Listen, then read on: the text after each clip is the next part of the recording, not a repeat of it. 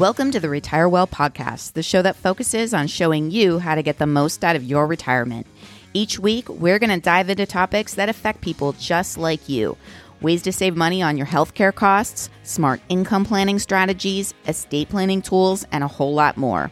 We're going to get straight to the point with short episodes of 20 minutes or less on the information that you need to know to be able to retire well. I'm your host and retirement specialist, Kelly Racicot. Thanks for tuning in to this week's show.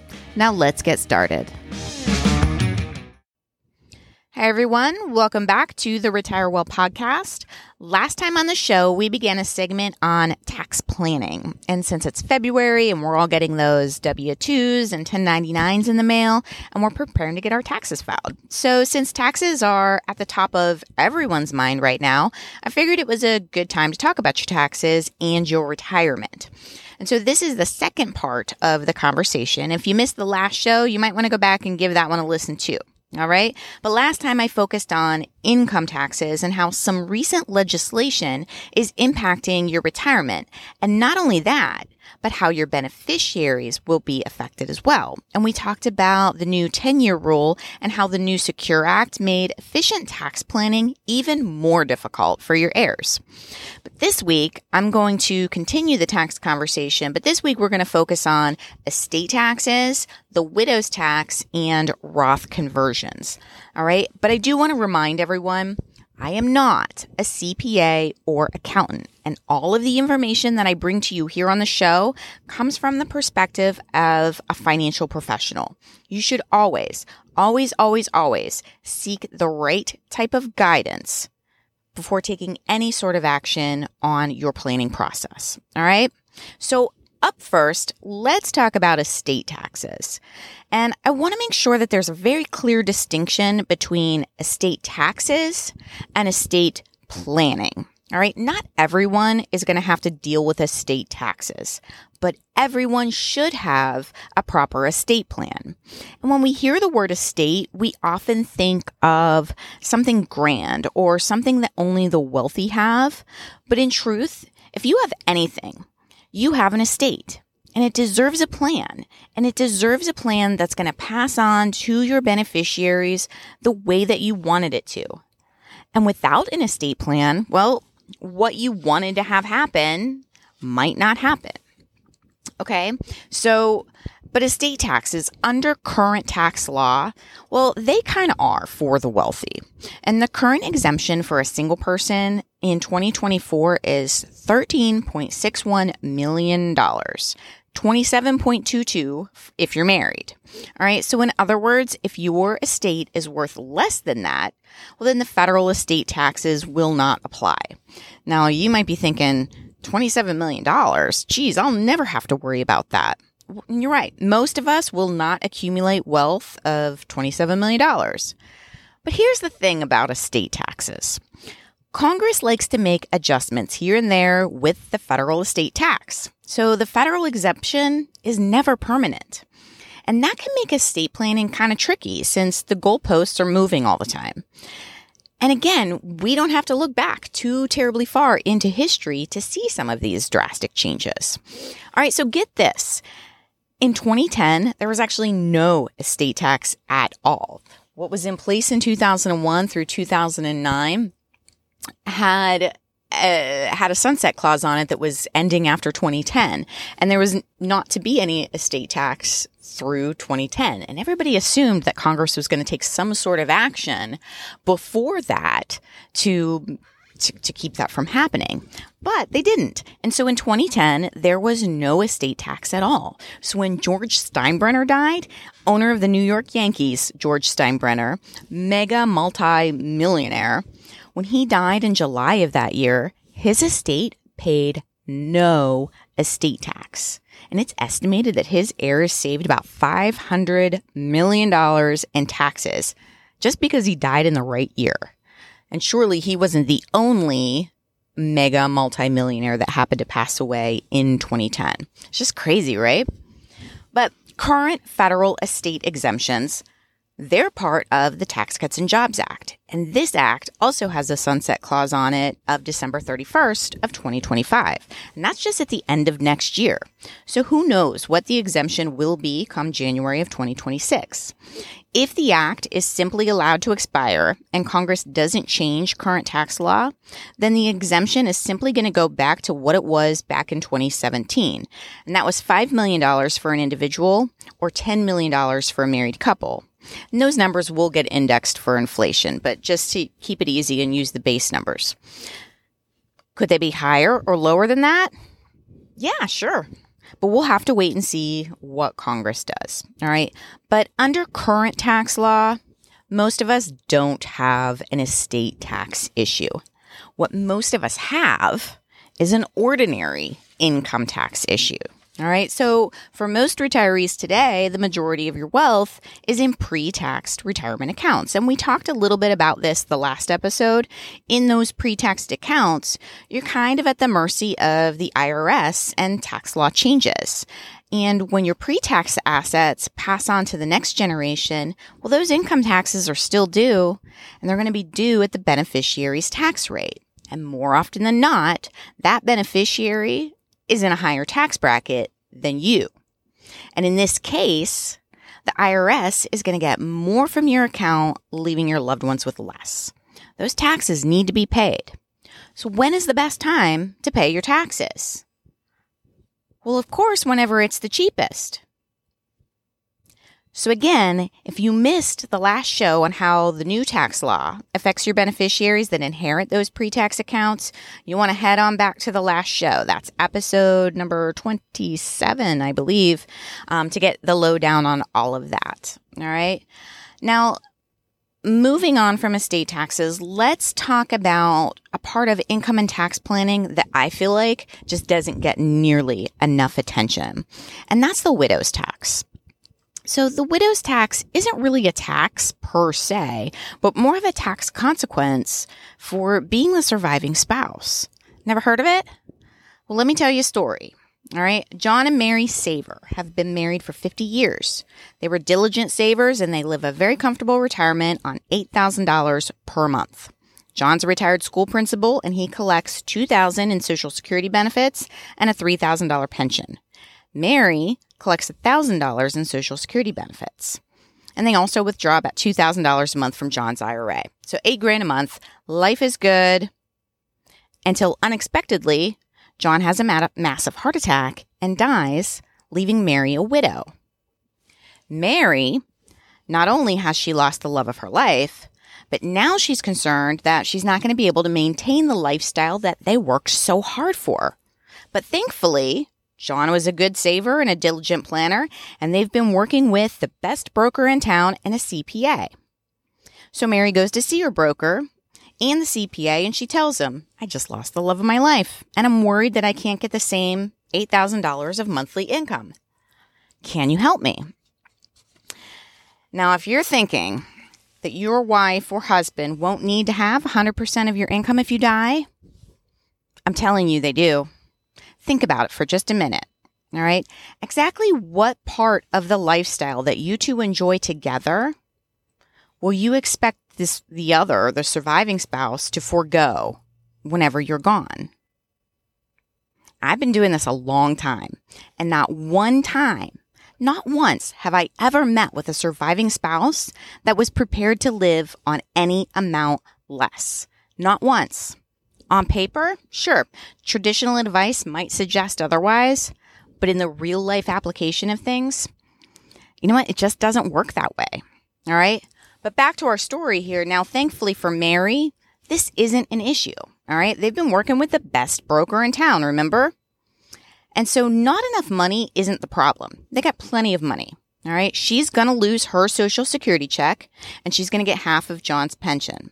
But there's plenty of money in the IRA to make up that difference.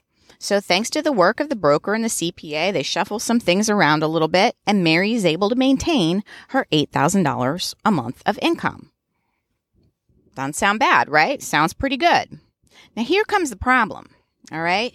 The broker was so focused on market returns And the CPA was focused on min- minimizing the tax burden in each tax year for them. But no one had an eye to future tax planning.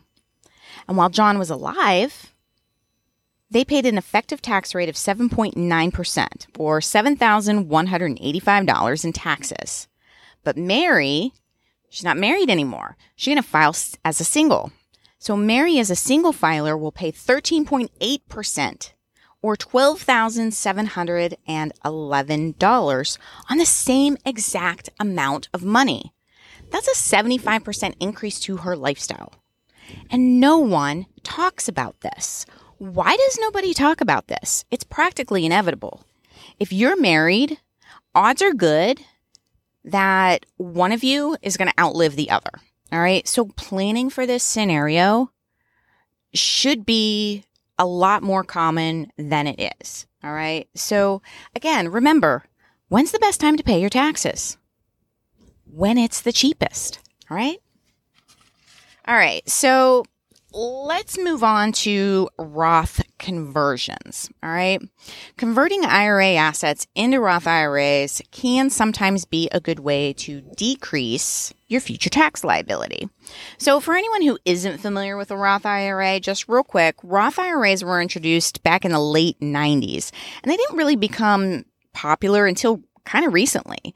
And Roth options are also sometimes available inside of your employer sponsored plans, which I think is great. All right. And this is becoming more popular too. All right. So a Roth basically works the opposite way of a traditional IRA. In a Roth, you just deposit the money after tax and the money grows and you can withdraw the money tax free in retirement. All right. Now there's two ways to go about getting a Roth account.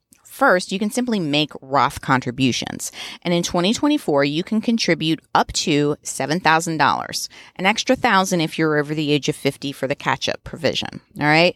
The downside is for high income earners.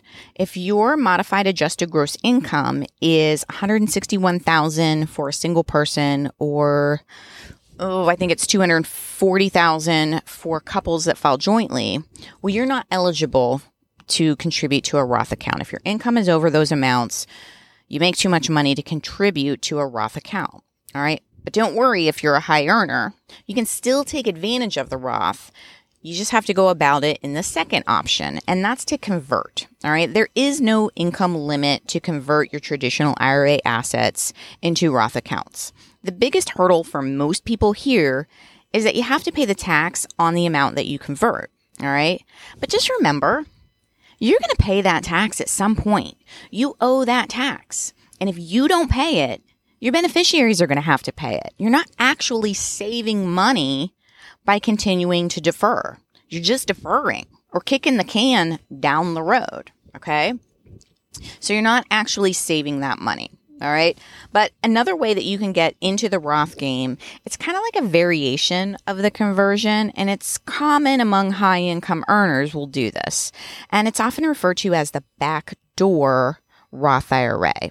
And in this case, you would make a non deductible contribution to your traditional IRA and convert those dollars into the Roth. All right. You just have to be careful about this if you have other pre tax IRA accounts because the amount that you convert it is going to be subject to the IRS pro rata rule. And I don't want to get too far off track here, but the IRS is going to look at all of your IRA accounts um, on an aggregate on an aggregate basis. You know, so if you have pre-tax accounts and non-deductible contributions into those IRAs, um, the IRS is going to look at all of that all together, and some of that conversion will be taxable as well.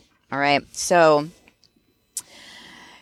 you want to just be be careful about that and, and understand, you know, what what's taxable and what isn't taxable to you in that regard. All right. So, but Roth IRAs, whether they're achieved by contribution or conversion, they're a great way to effectively manage your income plan in retirement. And they're also a great way at managing your tax planning in retirement since you already paid the tax due on this money. Well, you know exactly what your tax is going to be whenever you take it out. Zero. Okay. Now, full disclaimer here. I am a big fan of the Roth IRA. I don't like surprises. All right. I'd much rather pay my taxes today when I know exactly how much I'm going to owe than try to guess kind of what my future tax bracket might be. All right. So when do I want to pay my taxes? I want to pay my taxes when they're the cheapest. And personally, I think taxes are going to be higher in the future. Do I know that for a fact? No, of course not. My crystal ball doesn't work any better than yours does. But I do know what today's rates are, and I prefer the known. All right. But, okay. But, and this is a big but, Roth conversions are not for everyone. Contributions? All right, sure. There's no real consequence of contributing to a Roth account as long as you're eligible. All right. But conversions could have some drawbacks to some people. So please don't finish listening to this and then run out and convert all of your traditional accounts into Roths. All right. Don't do that. Conversions should be done under the guidance of tax, of a tax and financial professional. And just like with anything else, there's pros and cons. And retirement planning and tax planning certainly is not one size fits all. All right. So for today's purposes, I'm going to leave it at that. You know, the idea of whether to convert or not could be an episode all on its own. You know, actually, in fact, I'm probably going to do that. Um, so stay tuned.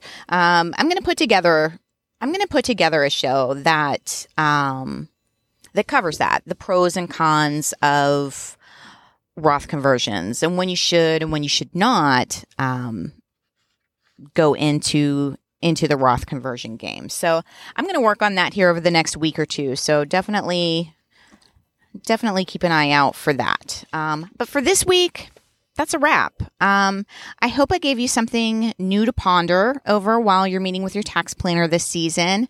And I hope you all, all have a great week. And I'm going to catch you back here next time. Thanks so much for tuning into this week's episode of the Retire Well podcast. Our goal here is always to bring you value and share insights to make your retirement everything you always hoped it would be. I would be forever grateful if you would leave us a review because that helps more people find the show. And please share it wherever you share things on social media. Thanks again, and I hope to see you back here next week. The preceding information does not constitute tax, legal, or investment advice. All opinions and information shared in this episode is for informational purposes only and should not be acted upon without the assistance of a qualified and licensed professional. Any guarantees mentioned are subject to the strength and claims paying ability of the insurance company, and any mention of rates or performance are subject to change without notice. Kelly Racicot is the agency owner of Hometown Retirement Specialists, LLC. If you have questions about the show, Kelly, or Hometown Retirement Specialists, please visit us on the web at yourhrsagent.com, and you can find our full disclosure in the show notes.